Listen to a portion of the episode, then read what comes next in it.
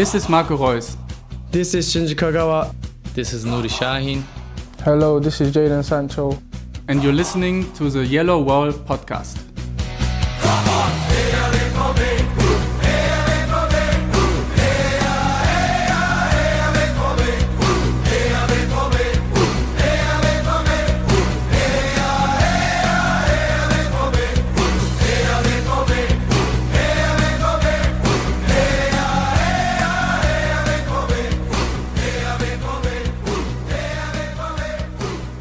Hello and welcome to episode 336 of the Yellow Wall Pod. I'm, as always, your host, Stefan Buczko, for today, and we will overhype the 5 0 Cup win against third tier side MSV Duisburg on this episode and preview Saturday's Topspiel against Borussia Mönchengladbach. And for all that and more, joins me Matthias Zug. Hello, Matthias. How are you doing?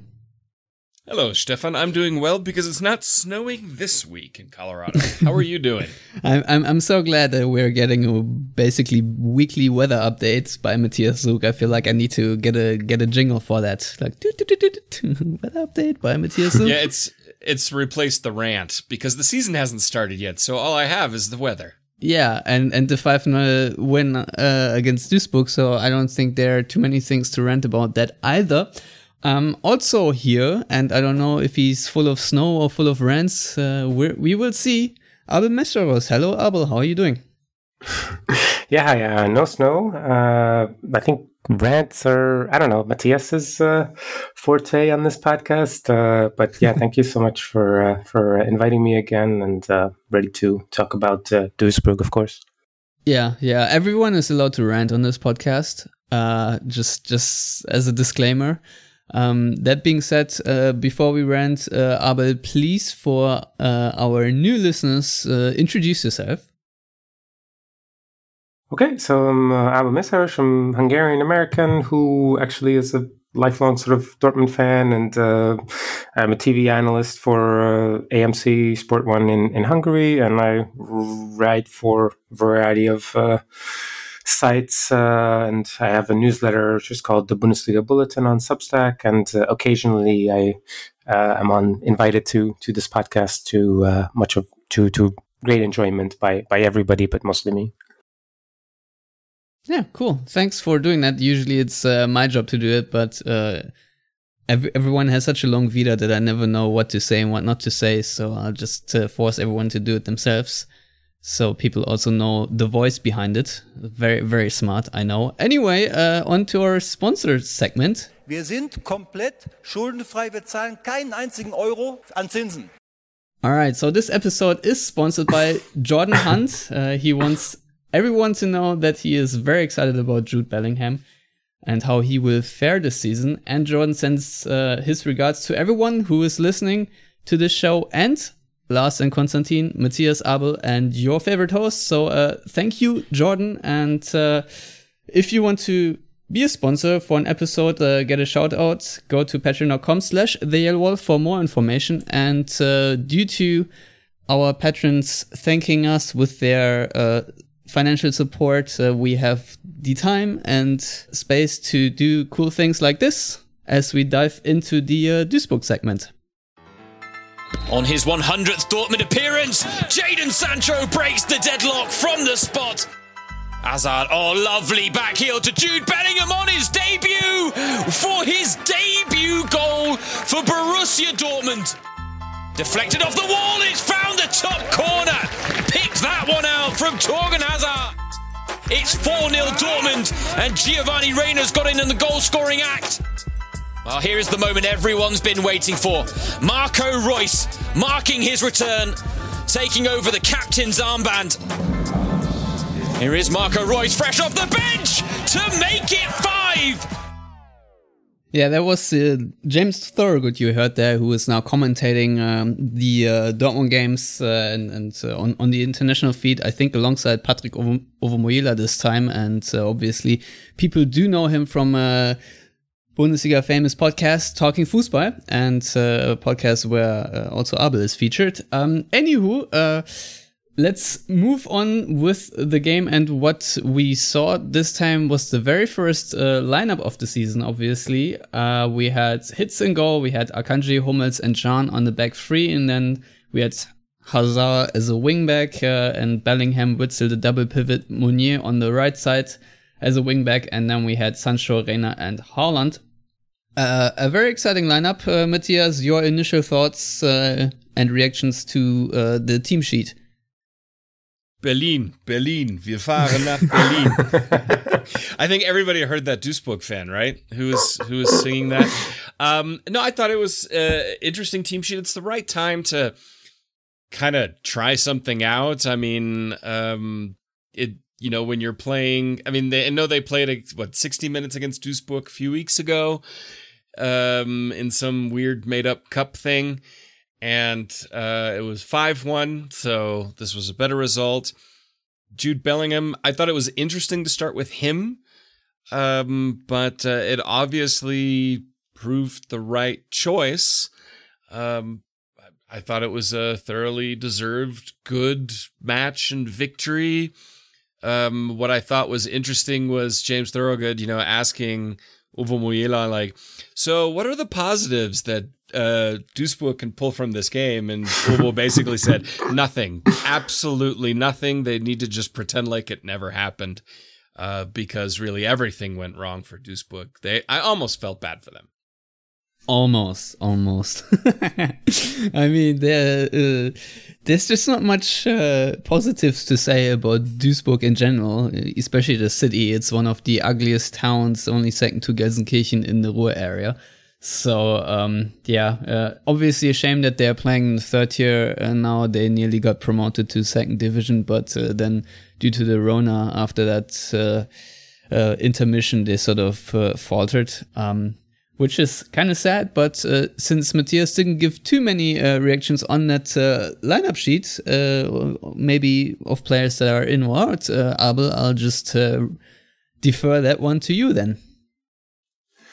Yeah, I mean, Hazard being the wingback is something you guys, I think, brought up, brought up in the last podcast, and uh, I kind of nodded my head in agreement as I was listening to that. That yeah, he's got the requisite athleticism and discipline, and against at times like a, a team like Duisburg, which you know basically didn't really have a lot of the ball. I think they had it with like 25% possession, although, yeah, playing a man down. And, but very typical sort of, you know, Zweite, Dritte Liga side that sits back in like 4 4 1 1, 4 4 2, and tries to counter. Um, it, it won't be a huge problem because Dortmund's just going to have the ball and, and he's can, he can just basically be like a, a winger anyway. Like positionally, he's not going to be too, too further back. I, I kind of saw like Witsel like prior to the red card, playing more in a deeper role, like almost like a single pivot, and Bellingham played more like a number eight who came back and collected the ball and you know obviously progressive through the zones. Sancho would do it sometimes as well. Um, so yeah, again, like there's you know you already got a back three, and then they, they mostly just play with like one one striker, Vincent Vermeij. Um, it's it's almost like superfluous to have too many of those guys back there. Um, uh, put in like in the beginning, I thought he had like really strong spells and Dortmund seemed to attack down the right with through through Meunier and got in some crosses. Um, Haaland to me had a pretty quiet game. I wouldn't say like a bad game because he did get that red card, but aside from that, he was seemed like he was not. I mean, he was in good shape against the in the Nations League, so I wouldn't say like he wasn't in good form, but maybe he just wasn't up for it or whatever. And then, yeah, the game was pretty much uh, over very quickly. Um, once, uh, once like the 30, 30, like I guess basically the, the red card and the Hazard deflected free kick. Uh, then it just seemed like it was an exhibition match after that. Yeah, to me, I already felt over after uh, the Bellingham goal. To be honest, uh, when it was yeah. two nothing, I didn't really feel that Duisburg had too many chances to get back into this because Dortmund just looked so dominant throughout the game. There wasn't uh, really any minute they really let off. Maybe maybe in the last half hour or so.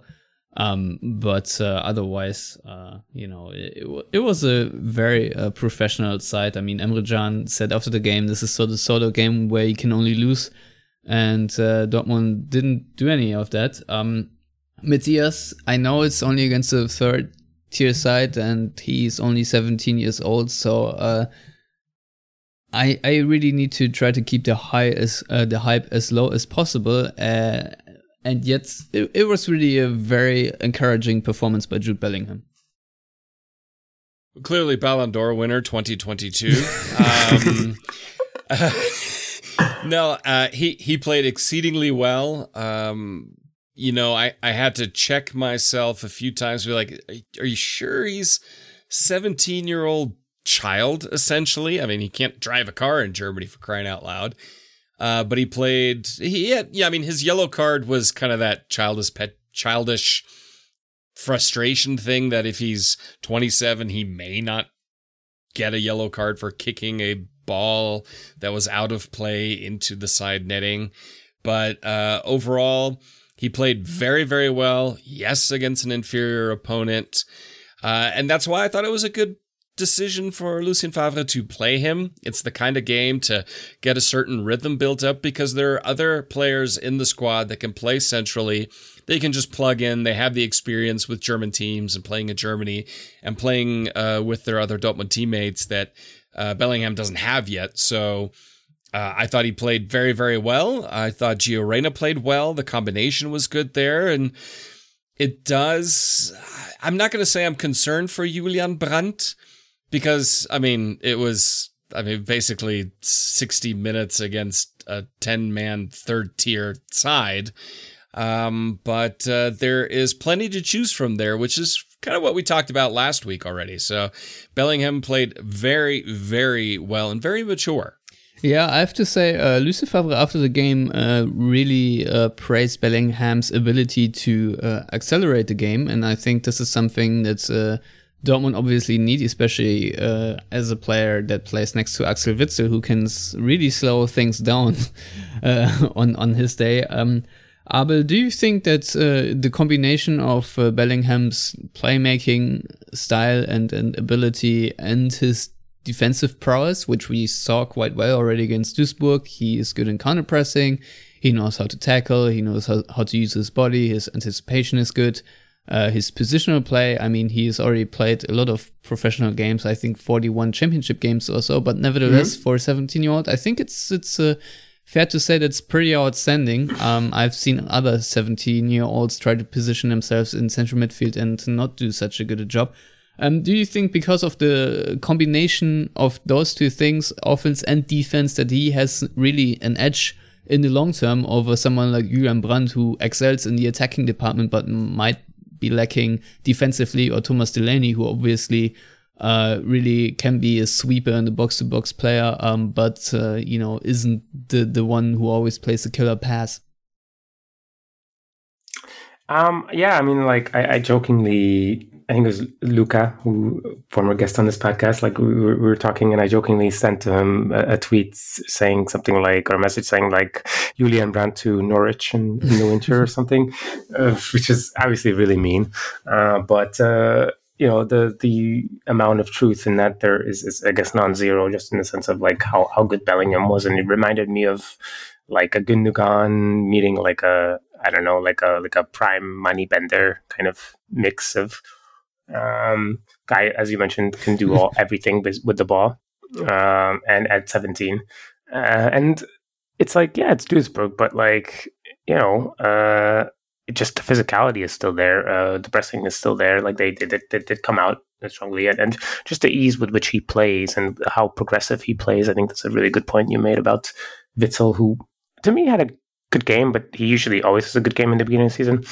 um, and uh, yeah, like the the athletic portion of the contest kind of ended uh, early. But yeah, it's, it's, it was it was basically uh, Bellingham's game, and was he? I, I, don't I don't know if I wanted to ask you guys, but like, what was the reason for the substitution for him? was it just because of like being on yellow? Yeah, okay, yeah, because uh, I I think like yeah, it's it's it's it's a commanding performance and and something that uh, obviously getting the goal, which was a little bit lucky, but obviously, you know, uh, you need you need to be there in those situations. So that was great. I mean, I the, like the little bit. I, I watched him a little bit, like pretty much because everybody knew he was signing for Dortmund, and and and he played like different positions, and a lot of times he played like a like a, a winger in a four four two at times. Sometimes he played centrally, and but that's kind of the thing with him is that it's it's like crazy that he's 17 just for like how mature he is. And typically, like you know, you don't really get a lot of. I guess I mean with Dortmund, you get some mature um, 16 17 year old central midfielders like Nuri Sahin or somebody but um, he's he's also like just just positionally really really smart and it's it's it's like it's not that like you, you can't really like think of one skill that he has but he just has like so many translatable skills in like ball progression, tackling, finishing, uh, you know, dribbling, uh, one v one defending, just position, positional awareness. Uh, that that like some like there there are players that they're never going to get to that level where, where he's already at, which which I think even like Bundesliga players, which is which is really really scary. Yeah, Konstantin uh, mentioned on uh, last week's episode that his finishing ability uh, yeah, yeah, is, shouldn't shoot. Yeah, yeah, you shouldn't shoot. Uh, obviously, that uh, was a nice reverse jinx or, or jinx actually by by Konstantin uh, because uh, he obviously scored, and as, as you say, it was a little bit lucky, but. Uh, I, I think probably my favorite goal of the bunch, just because of the uh, back heel and the build up by Hazard, was just a very nice goal to score, and it's it's it's very nice for him. Um, Matthias, thoughts on Jadon Sancho taking the ball uh, in his 100, I think, professional game for Borussia Dortmund, uh, taking a penalty? I was a bit surprised because I, I completely expected Haaland to take the take the shot after I think the, the handball or whatever it was in the box. Yeah, uh, I kind of expected the same, but Sancho brimming with confidence can't really fault him, and you know I I, I thought you know Haaland would maybe like no I I need to score a goal, but um, yeah, I I don't really I didn't read anything into it other than oh it's not Haaland. Well, Owomoyela said that this is sort of um, part of Jadon Sancho trying to take more responsibility in, in this season. That could be. That could be. I mean, uh, you know, stepping up, showing a level of maturity because he's, you know, with all the discussions around Manchester United, I think we can all feel pretty confident that he's not going anywhere this season, but that he's going after the season. So this is kind of putting him in that position where it may not be Manchester United, it may be a bigger, even bigger club. Uh, and so showing that he's maturing and can take on a leadership role, yeah, I can see that argument. Yeah, uh, I don't know. We'll, we'll, we'll see. Just just a quick observation. Uh, Abel, um, this was obviously the first time I th- I thought Favre brought his A game, meaning that in in the friendlies before we always saw like mixed teams. Yeah. Um, I thought that the balance and structure of this team in a in a three four three system or so, or or wh- whatever you want to call it. I mean, it's it it's uh, very flexible in various shapes and forms. So over ninety minutes, and then switched around a little bit. Um, but overall, uh, before we talk about the substitutes, uh, how how did you like it? Yeah, I thought it was great. I mean, I, the only thing because I, I, was I was doing the TV thing for for this for this game, and and um, we usually just like you know request certain actions from from the the during the match, and and there was only like one action where I think it was uh, Ahmet Engin, who's like one of their wingers for Duisburg, who beat uh, I think it was Can and Meunier maybe with with one dribble, but you know it was basically they had a two v one, and with Dortmund being in numerical superiority, but uh, so that means that like the the structure of the defense was good, but just individual quality got them, and that was really the only only thing that they they had, and they they may, maybe they ended up with another shot that I don't really recall, but whenever you have stuff like that and you keep the opponent to like 25% possession and you know like i think they were limited to four crosses in a game which which just means that they're even like nowhere near in a position to even cross the ball from. That means that your defensive minus the one moment really where, where hazard didn't uh, calculate yeah, yeah. the long ball. Yeah yeah exactly. But um, yeah just just like you know um, that that just means that uh, like the, just the counter pressing was so good. I think like Dortmund made four clearances on the day, which which is like you know it's that's that's one of those. It just means like the, the it was just never in Dortmund's box. I mean, I, I don't even remember like if Marvin Hitz was actually playing in this game. I mean, it says on the team sheets that he was, and I I know that he was because of Bürki not being there, but. uh I don't think we ever saw him like on camera or whatever.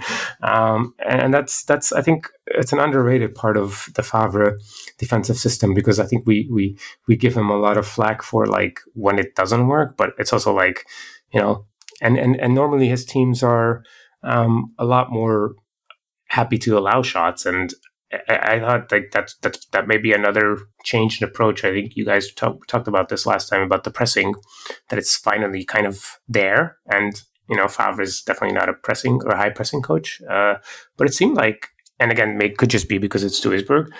Uh, but uh, it seemed like that was super, super active and, and, and really, really effective, and not even getting Duisburg to to get into Dortmund have. Yeah, we'll we'll hold our breath for uh, how much uh, Dortmund will press or not press for the Gladbach game. I think uh, that will be much more yeah. of an indicator. Um, because uh, the last game against Gladbach was where uh, mainly I think it was Gladbach that was the team that pressed and uh, Dortmund was attacking, but not so much in the counter attacking. Even though I think the the first goal by Hazard was scored off a interception or something like that. Um, but back to the Duisburg game real quick, Matthias, because uh, something not completely insignificant happened, and that was uh, team captain Marco Reus returning to the field and then scoring within three seconds. Um, that's just a positive moment. Any uh, other things you can say about that, minus uh, how great the assist and the uh, technique by Reus was? Well, just you know, he comes on and he's immediately switched on. I mean, the run from that set piece it's like he was the only one who was awake uh, in that area of the pitch because the Duisburg players sure weren't accounting for him. Uh, and that shows in a matter of seconds why a healthy Marco Reus simply makes Dortmund a better side uh, because of those types of runs, the technique, the control, and the composure to score goals. So you saw everything that makes Marco Reus great in a matter of three seconds. Yeah, but quick comment on that facial hair. Yeah, I I declined to comment, but uh, no, I mean, um, I don't know. I'm, I'm, not the not the fashion expert, and I I can't go facial hair, so obviously I'm jealous. But uh, I, the, the, interesting part is that like I was trying to think, and maybe you guys can help me with this. But like, when was the last time Dortmund scored so many you know free kick goals and deflections? And I mean, you I know you always talk about how you know Dortmund doesn't have a set piece taker or I mean maybe that's changed a little bit but that that that, that was kind of my thing in, in, in this this match is that you know okay maybe not the penalty but but the the the the, the Dazar goal the, the Reyna one and the the Reus ones like th- three of them in a row I, I don't even remember that might might even happen in the season yeah, uh, I was I was just gonna say, uh, you you know, I was gonna make a joke about that. That it's kind of dumb of Dortmund to waste all their direct free kick goals uh, for the first game against the 30th side. Um, but yeah, you're right. Uh, I I don't know. It's it's kind of weird to see Dortmund score a direct free kick uh, in in the first place. And yeah, I I do count the penalty. So basically, it is for set piece goals uh, or for dead ball goals or whatever you want to call it. Um, yeah, it's it's nice. Uh, not not going to lie. Um, I still don't know who uh, the uh, third or fourth goal was attributed to that Reyna slash Witsel scored. I think they gave it to Reyna. Yeah. yeah which is obviously uh, nice and uh, but uh, I, I don't know what the what the rules are uh, for for these things but uh, nevertheless uh, nice for Dortmund to score in in many different ways and forms. That's usually what a strong team um, yeah is, is known for that they find many ways to to kill you. Um, Matthias, uh, before we move on to the Gladbach game, uh, maybe a quick thought on Reinier's debut for Dortmund. I, I thought he did well. I mean, it's he didn't necessarily overly stand out in my mind now that I'm thinking back on it. Um, but yeah, it was again at that point in this type of match against this opponent with that score line, you may as well throw the kid in there and just kind of get a competitive match under his belt. So, other than that, I don't really have a ton of thoughts on it, to be honest. Yeah, neither do I really. I I I, I don't know if I I started to snooze, but. Uh, I don't really have uh, many things to say, but if, if there's one quick note you want to say, then you can do so. If not, we'll just move on.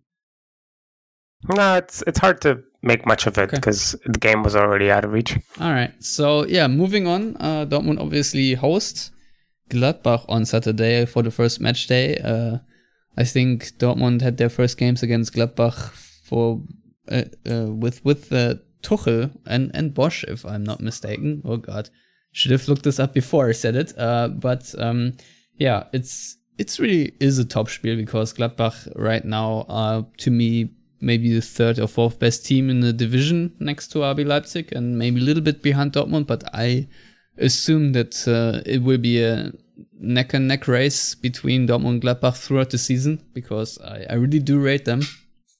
Um, that being said, uh, first let's take a look at the personnel. Uh, Guerreiro and Bürki are doubtful for Dortmund, and Lucien Favre said that uh, he will be very careful with Marco Reus, so I assume he will feature in the squad, but uh, uh, won't play from the beginning. Uh, at the same time, for Gladbach, Dennis Zakaria is out, so is Valentino Lazaro, and reporting back fit are Alessandro Plea and Marcus Thuram. So that's good news for Gladbach's attack. Um, but before we talk about the game itself, I think it's uh, worth uh, noting that this is the first game where uh, there will be some fans in the stand again. Uh, I'm not counting the 300 Duisburg fans that were handpicked, but uh, there will be 10,000 uh, fans and, and Dortmund fans sourced locally. uh, from the city of Dortmund. Um, if if so many uh, apply for a ticket, that's how many people are allowed. Uh, and it's kind of funny that uh, the last uh, game that Dortmund played in front of a full crowd was also the game against Gladbach. So um, yeah. Not not much to make of that, other than it's it's nice to see. on the other hand, this is only allowed for I think for now for six weeks as a test period, and uh, the cities and local municipalities obviously have the last word on that, which is why uh, the Bayern against Schalke game is still a Geisterspiel. So um, yeah, yeah, it's it's it's going to be very interesting. But I'm very glad that uh, this probably will defeat the fake crowd noise, and we will get real time reactions from actual people in the stands and uh, all just uh, positive for Dortmund, I guess, since uh, they're urging them on.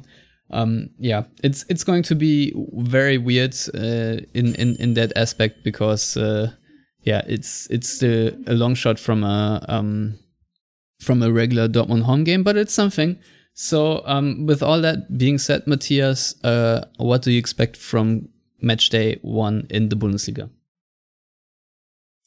Um, well, aside from the demonic ghost game in Munich, um, I think for for Dortmund against Gladbach, yeah, it's it's hard to say honestly at this point what to expect. I think from a team sheet, I you know with the um, absences that you had mentioned, I think probably go with the same starting eleven against as against Duisburg given that you can make five subs, so that that helps the flexibility there if need be. Um, Gladbach, I agree with you, are really really good, um, and Thuram and Plea will provide plenty of problems for Dortmund defensively, just given their technique, their pace, their strength, their intelligence, their movement. Um, you know, I mean, you may as well start off against a really good opponent and really test yourself, all the while knowing that it's not a typical first match day because you didn't really have a typical summer in one of the most untypical years ever. Um, but I expect this to be a very good match um, from the sense of competitiveness and quality matchup. Uh, I think honestly it could go either way in my opinion but it won't it won't say much for how teams are playing in 10 weeks just because things are a bit weird yeah that is very true um aber Gladbach actually haven't really uh, done too much to their squad um they have uh, ousted or, or uh, Tobias Strobl, I think, uh, went to Augsburg. Fabian Johnson and Raffael. I don't know if they both ended their careers, but uh, or, or retired. Um, but they are out, so it's it's a bunch of really old guys. And in is Joe Scally, right back from New York City FC, Hannes Wolf on loan, an attacking midfielder from RB Leipzig, and uh, as I previously mentioned, Valentino Lazaro, who is a right winger on loan from Inter, but uh, currently injured. Um, so uh, that's a big plus for Gladbach that uh, Max Eberl, I don't know if it's due to the pandemic or not, but uh, managed to keep his team together and have has a very competent coach in Max Rose to uh, Marco Rose to uh, continue that work. So, uh, what do you make of of them in in in that context? Yeah, I mean, I think like obviously last season was a pretty huge success despite sort of the the end that they they had, and you know, obviously leading the league for nine or ten weeks. Nobody really expected that from from from Rose and, and René Maric and Zickler and, all those guys in the staff. And uh, Eberl, uh, long been one of the best sort of sporting directors, and uh, with Champions League coming, I feel like it made a lot of sense to keep this squad together, and they probably didn't get the right offers. Obviously, it was hard to sell Zakaria because he was hurt. He still only started team training a, like a couple days ago. Um, Neuhaus to me was the other guy that I was. I'm glad that they were able to hang on to, uh, and obviously Thuram um, also finished the season injured. So they, they might have been a little bit fortunate because you know if, if they have like like a good group stage in the Champions League, which is you know big if if, if you know Gladbach's history and playing uh, this sort of double belastung or this sort of uh, you know playing in both uh, competitions, then uh, yeah, they could they could potentially make a lot more money from from a lot of those guys. And um, I guess like I would have been a little bit more optimistic had it not been for some of the injuries that they have to start out the season, as you mentioned, Lazaro. But I think like Plea uh, hasn't played yet. Uh, Thuram only played in the cup a little bit. Um, Embolo got hurt by Ginter of all people in the Nations League match. So I I think like uh, because of those things, Benesh, I think is, is is not healthy as as, as well. Um, so because of those things, like there, there's a good chance that Embolo seems seems to be ruled out of the Dortmund game, and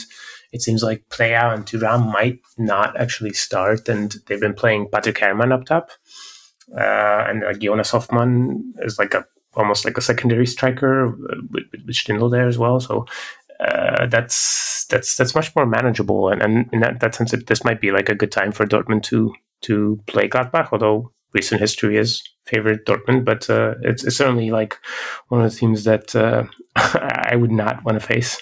Yeah, uh, Gladbach, um, I think, have lost the last 10 games against Dortmund. Yeah. So, um, you know, the longer streak goes on, the likelier it is to end. Um, but uh, that being said, uh, I I think it's it's going to be a super tight game. Um, if you uh, remember all the previous games, I think uh, especially in the last season, Dortmund played them twice because once in the cup, and I, Yeah. I, I felt like at least two of these wins were not entirely deserved. They were the worst team, yet. so uh, yeah. um, that being said, uh, obviously Gladbach did miss a lot of chances in these games, but um, it is also a, a team that I think suits Dortmund a little bit in in the sense that uh, it's a proactive team and, and Dortmund actually gets spaces to play into, um, which they've uh, managed to hurt Gladbach in, in, in the past. So yeah, I'm, I'm really intrigued to see uh, what uh, Rose will come up with. I mean, Herrmann, uh, I think may lead the line. Uh, I don't know if Hannes Wolf uh, will start, and obviously Jonas Hoffmann is is around. And I I looked it up with uh, Zakaria being out injured. Uh, Matthias Ginter right now is the most valuable player on this team, according to or healthy player on this team, according to Transfermarkt, with uh, 32 millions. So um, it's it's already notable from a Dortmund perspective what a development Ginter has taken and uh, what a good center back he has become since uh, his tenure at Dortmund, where he wasn't awful, obviously, but he also wasn't good enough in, in Dortmund's views. So um, I think right now Dortmund would be happy to have a player of his quality on the team. Um, so yeah, it's it's going to be interesting in in, in many aspects. Um, Matthias, do you think that uh, Dortmund will, um, as as you said before, field the same eleven, and and do you think that uh, as as we discussed earlier a little bit, uh, play a bit more aggressively? Do we see more counter pressing, or is this more something we, we, we see maybe with the introduction of Reus later in the game, who I think always scores against his ex club. So does Hazard apparently. Yeah, I I don't know about being overly aggressive. That's not really Lucien Favre's style. Um, he's obviously the Mr. Caution, and I expect it to be a cautious approach against a quality opponent. So I don't think there's going to be a ton of high pressing and counter pressing from the get go. I think it'll be more to see how the, the match develops and maybe getting some of that space to open up for Dortmund to utilize the speed that they do have at their disposal to kind of run into that.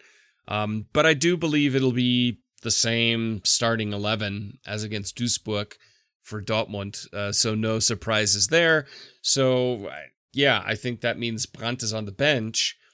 Reus would be on the bench. Uh, of course, very important. Um, Wolf on the bench. Um, but uh, we'll we'll we'll kind of see. Um, and as far as Bürki or Hitz, I don't I don't know how how fit Bürki is or will be at that point. I know I know Kicker said that he should be back, but you you never know. Yeah. So Abel, uh, first of all, I, I want to ask you if if you have any key matchups in mind that uh, listeners should look for, where where this match may be won or lost. I mean, I think like the, the, there are a couple. Obviously, uh, the, the Dortmund back three against if it's like a Herrmann, Hoffmann, Stindl, Hannes Wolf, that, that that's not like a that's not terrible actually for from a Dortmund perspective you can you can certainly do do much work because like the, the big thing with Hoffmann and Wolf and Stindl is like neither of those guys are like something that you're really worried about destroying you one v one. Patrick Herrmann, yeah, still got a little bit of speed and good finishing, but you know, if you're Dortmund, I think you're pretty happy that Pléa and are not starting. And it's it sounded like what Rose said at the press conference that like he doesn't want to wear those guys out and, and get them hurt. And I think that's a smart move just because of the nature of this season. Now every team is just going to be playing all these uh, games right after each other. Um, I think also the the sort of double pivot for Gladbach, this, this Kramer Neuhaus, which I, I really think Neuhaus was maybe their best player once the Corona uh, hit. Uh, he is you know a guy who I, I, thought like I, when you mentioned about Ginter being the most valuable player, I, I think you I would pay more money for Neuhaus for sure, because um, he's a guy who can do everything. Uh, but but uh, yeah, and he's gotten better at defending. But but uh, I, I still think that's that's an area where if you're if you're Dortmund's sort of the the you, you like that that double ten with uh, like let's say it's Sancho or, or Reyna or whatever, and Bellingham often joins there. You can maybe overload them and certainly overwhelm them. I think one v one, like Kramer. Um, yeah, he's maybe somewhat of a disappointing, you know, uh, player. Uh, probably more of a above average Bundesliga player, but not much else. And considering he started the World Cup final, uh, and famous own goal, obviously, uh, so maybe that, that could come in handy as well. But um, I think th- those are those are areas where, where you can you can do well, and um, as well as like you know Haaland against Ginter and Elvedi who have very good athletic qualities, but I still would take Haaland against most of those guys. Um, so, so there's a lot of advantages to to Dortmund. I think where they have some disadvantages is maybe the wings. And you guys talked about how uh, Dortmund are very good in the center, and and and, and particularly with Stevie Lainer and uh, Bensebaini if he plays those are really, really tough matchups because both of those guys can run all day and all night and will do that. And they're going to put a lot of pressure on Hazard, especially if he has to track back against Lainer. Like this is actually, this might be, if Guerreiro is at all fit, I, I would just play him more there. Although um, maybe you want to have more defensive possession because tracking Lainer is, is kind of hard because he's, he's, he's a guy who can just run. And um, same thing with Bensebaini. I I would favor him over Meunier. So potentially those those sort of uh, wings are, are the, the problematic areas, but I think all other matchups are are, are favorable to to Dortmund. Yeah, see, uh, I'm I'm glad your train of thought has actually led to uh, a conclusion that Gladbach do have some areas where they can hurt Dortmund. Um, Matthias, uh, lastly, maybe um, in the cup match, we saw the uh, substitutions of Delaney, of Piszczek, Reus, Brandt, Reinier. Um, if you have five substitutions and these are the players you can bring on, that tells me that you have a really strong bench. Um, do you think this is another key matchup in, in the battle against Gladbach that uh, Dortmund can just overwhelm, as uh, Abel just said, uh, Gladbach with uh, more individual quality coming uh, from from the bench? Yeah, I mean, if you take Thuram uh, off of that and Plea, obviously, if they're going to be starting on the bench, then there's a lot of um, parity there to a certain point. But I feel like those are really the two only ones where you come on and they can make a difference and it's going in an attacking wise. Dortmund also have the ability to bring on players to shore up centrally and defensively, where I don't really see. I'm looking at just just the. Uh, uh, who's who's on the squad right now for Gladbach and who's probably going to be on the bench.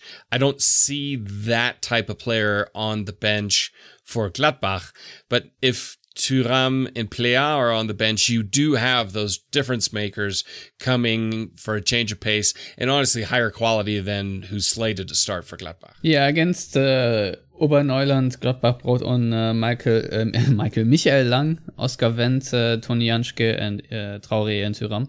So um, it's it's not too shabby either. But um, Abel, that being said, um, how do you think the uh, toolbox of, of Dortmund players available is is for Favre this season?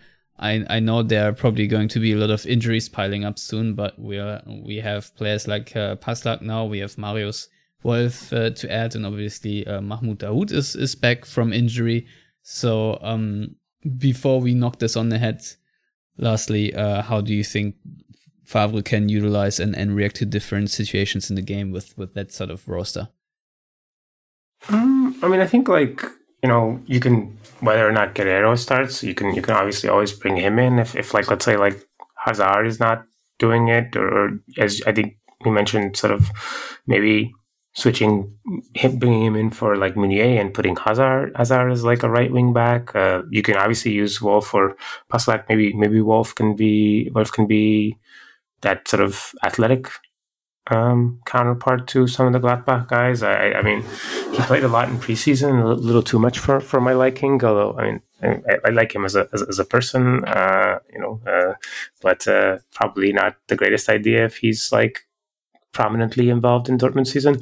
And then yeah, uh, Brandt, who is kind of the forgotten man, kind of it's kind of the odd man out. Uh, he could still you know be a impact sub for sure. Um, if you know because yeah, when you play like 17 year olds in, in midfield with Bellingham and Reyna, uh, maybe they're they're not gonna they're not gonna have like consistency necessarily. And you know, Brandt, uh, although it doesn't doesn't seem like Brandt is, is great as a sub, but but you could you could do that. And then same thing with Reinier or, or, or Reus. Obviously, um, there's a lot of different options for for for uh, Favre. Even with you know, there's like five or six guys that are injured. So uh, I still think that's a much much uh, much more. It's a deeper bench. Uh, I, uh, it's, it's it's if if Plea and and Thuram are on the bench, that, that, that's maybe the top heavy uh, part more so than Dortmund, but uh, they really don't have anybody else. Whereas Dortmund, you know, like yeah, it's it's just a lot of quality, and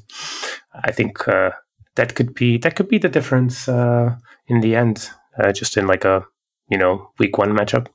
Yeah, and uh, speaking of uh, of a good bench, that that's a good segue to Thiago probably or or most definitely. I think Rummenigge confirmed it today, leaving Bayern mm-hmm. Munich, and uh, since they're playing against the Royal Blues, we can stuff that discussion real quick in the Schalke segment.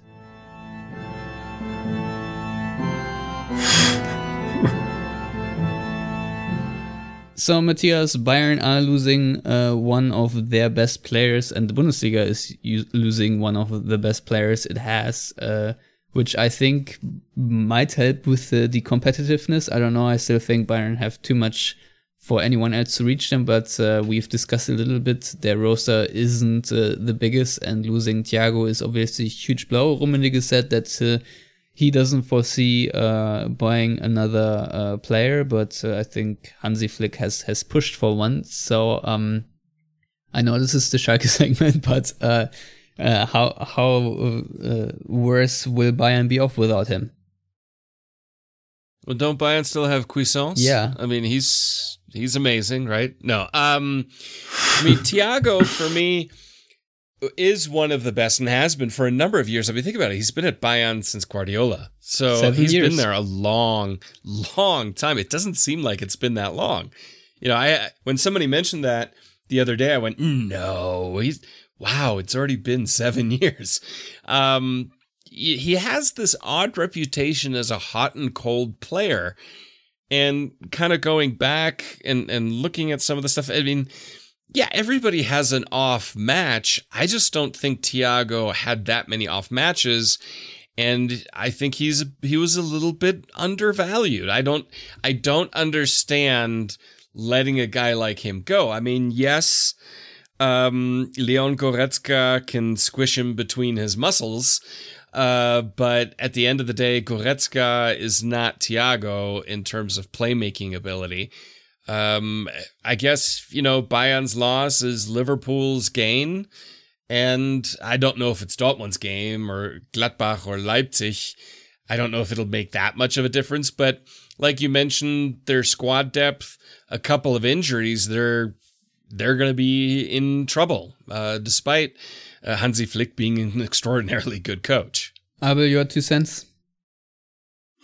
Yeah, I mean, there's obviously the the build and uh, basically almost even like German media agenda against Thiago, although there's obviously the backlash to that backlash now. But like I, I tweeted this out that uh, you know in, in sort of psychology, there's the Amos Tversky, Daniel Kahneman. They did they, there's somebody came up with the behavioral economics. They, they came up with the Tversky intelligence test. It's basically uh, the quicker it takes you to figure out that he's smarter than you, um, the smarter you are. And it's like the same thing with Thiago. The quicker it takes you to realize like he's one of the best players in football, like the the, the, the more you know about football almost. So that that, that, that tells you how much I, I rate him. Um, but like to to play the de- devil's advocate here, it's like he's 29 and he's injury prone, and he would have asked for like a four year deal when he enters age 30, and that's typically like you know not what you want to do because uh, maybe some of those years are going to be you know he, he doesn't play much, and uh, you want to play Kimmich, right? Like you want to kind of hand the midfield keys to Kimmich, and they work great together. But just the way Goretzka came on, I think it was impossible to leave him out of the side. So um, already there were sort of concerns even in the Champions League final that uh, were, were you going to play, you know, uh, all, all, of those guys and Kimmich kind of, you know, solved that situation by, you know, being available as a right back, but uh, that that would have eventually been a problem. Now Liverpool are probably, you know, and to the extent that I think they were the best team in the world uh, with Bayern right there, that they might have even overtaken them once again. So it's it's it's but but yeah, I, I agree with Matthias that I think a lot of people made this point that Thiago never like you know Thiago their nichts right Thiago or nothing was the Guardiola thing when he when he came on and this is I was reading the the book Pep Confidential, which is about his first season there and. Um, I, I, still think that that rings true as, as much as it's become sort of a cliche. So uh, I, I, think you know it's obviously a good good news for Dortmund and anybody else because it's maybe like a glimmer of hope that you can catch Bayern because like you mentioned the schedule. I, I looked this up that uh, they're going to play like 23 games in 95 days or something until the winter break.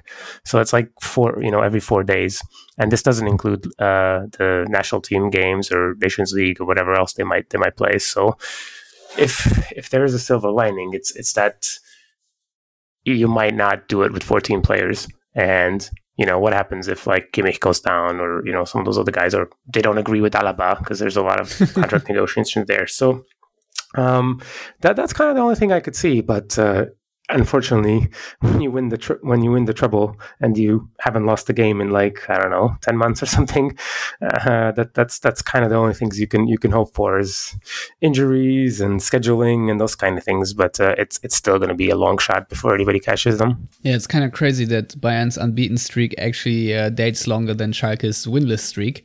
Uh, which is not that easy to do. Um, so yeah, um, but I, I, think you make a good point. Especially, I feel like uh, Joachim Löw will probably be a little bit more desperate down the road when it comes to international games and having to rely more on the Bayern block because Germany right now aren't really performing that well.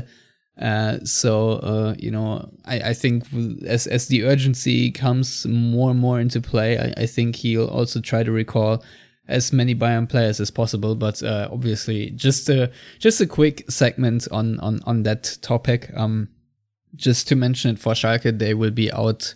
Uh, they will be without Sané and Nastasic for that game. So um, yeah, good luck, guys. um, anyway, uh, I think that's a good moment to wrap things up. So once again, uh, you two, thank you for coming on and uh, predictions. Yeah, yeah, that's that's what I was segueing to. So. Uh, oh, okay. Sorry. Jump the gun. No, it's fine. You can you can go ahead, Matthias, if if if you're so so eager to get the first prediction of the season wrong or the second one. Go ahead. I think it's going to be a six 0 Okay, for who? oh, sorry, sorry for Bayern against Schalke. I thought we were still oh. on. Oh, okay. All right. Yeah. Uh, okay. Nice. okay. No. No. Okay. I, I, I think I think someone on the Bayern team will actually score the extra point, so I'm gonna say seven 0 Abel. Oh, for that one, um, I think I think they're gonna they're gonna win by like four nothing or something.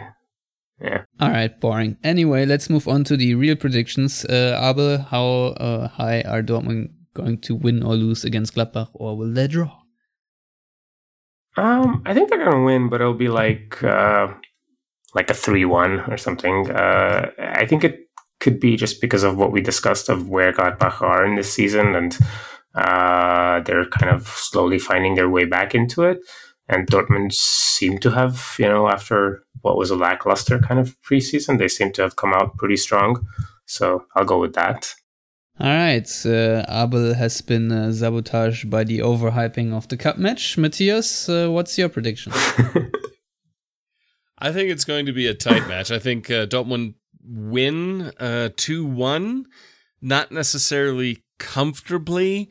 Uh, I think Haaland and Reus both uh, score, but it's it's going to be tight. It's going to be close. And again, if Reus is scoring, he's coming off the bench, so um, a, l- a little bit of late drama, I think, in this match. All right, I I foresee a lot of high quality chances in this game on both sides, which is why I'm going to go with a three two win because I feel like. Uh, uh, the uh, the the luck and, and the chance will will uh, say that uh, yeah, both teams will be rather prolific in front of goal. So three two from me. Uh, I'll I'll keep my fingers crossed that uh, Dortmund actually uh, start with a W into the season.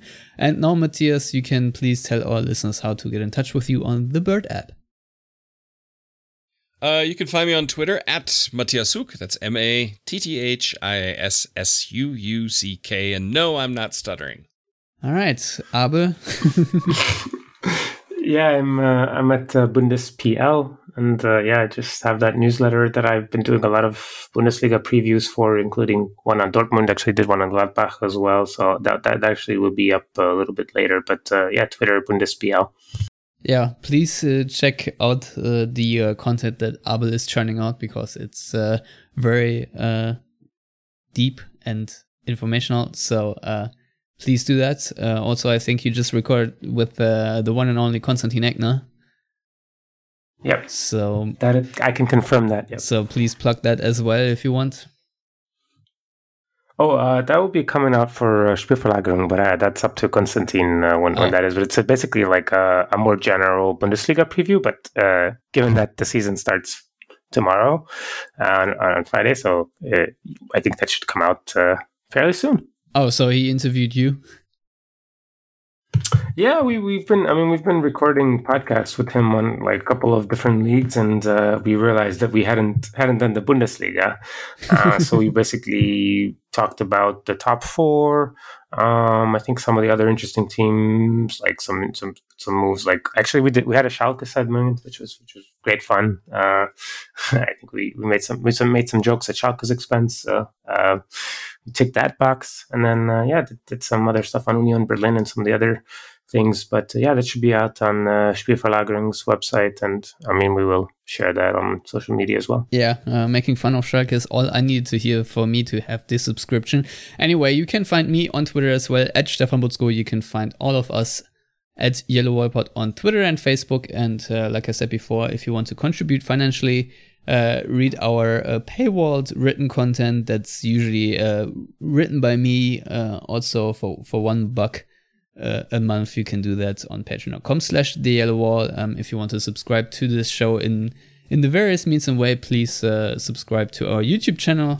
Uh, I think if you just hit the Yellow Wall or Yellow Wall Pod into the search engine or uh, YouTube, you'll find it. Otherwise, uh, you'll also find SoundCloud, Stitcher, and uh, Spotify, iTunes, and whatnot. So, yeah, as always, thank you for listening, and we shall be back next week with the uh, Gladbach analysis and then, of course, the preview for the Augsburg game. I don't know if we'll squeeze in the Super Cup preview into this as well or not.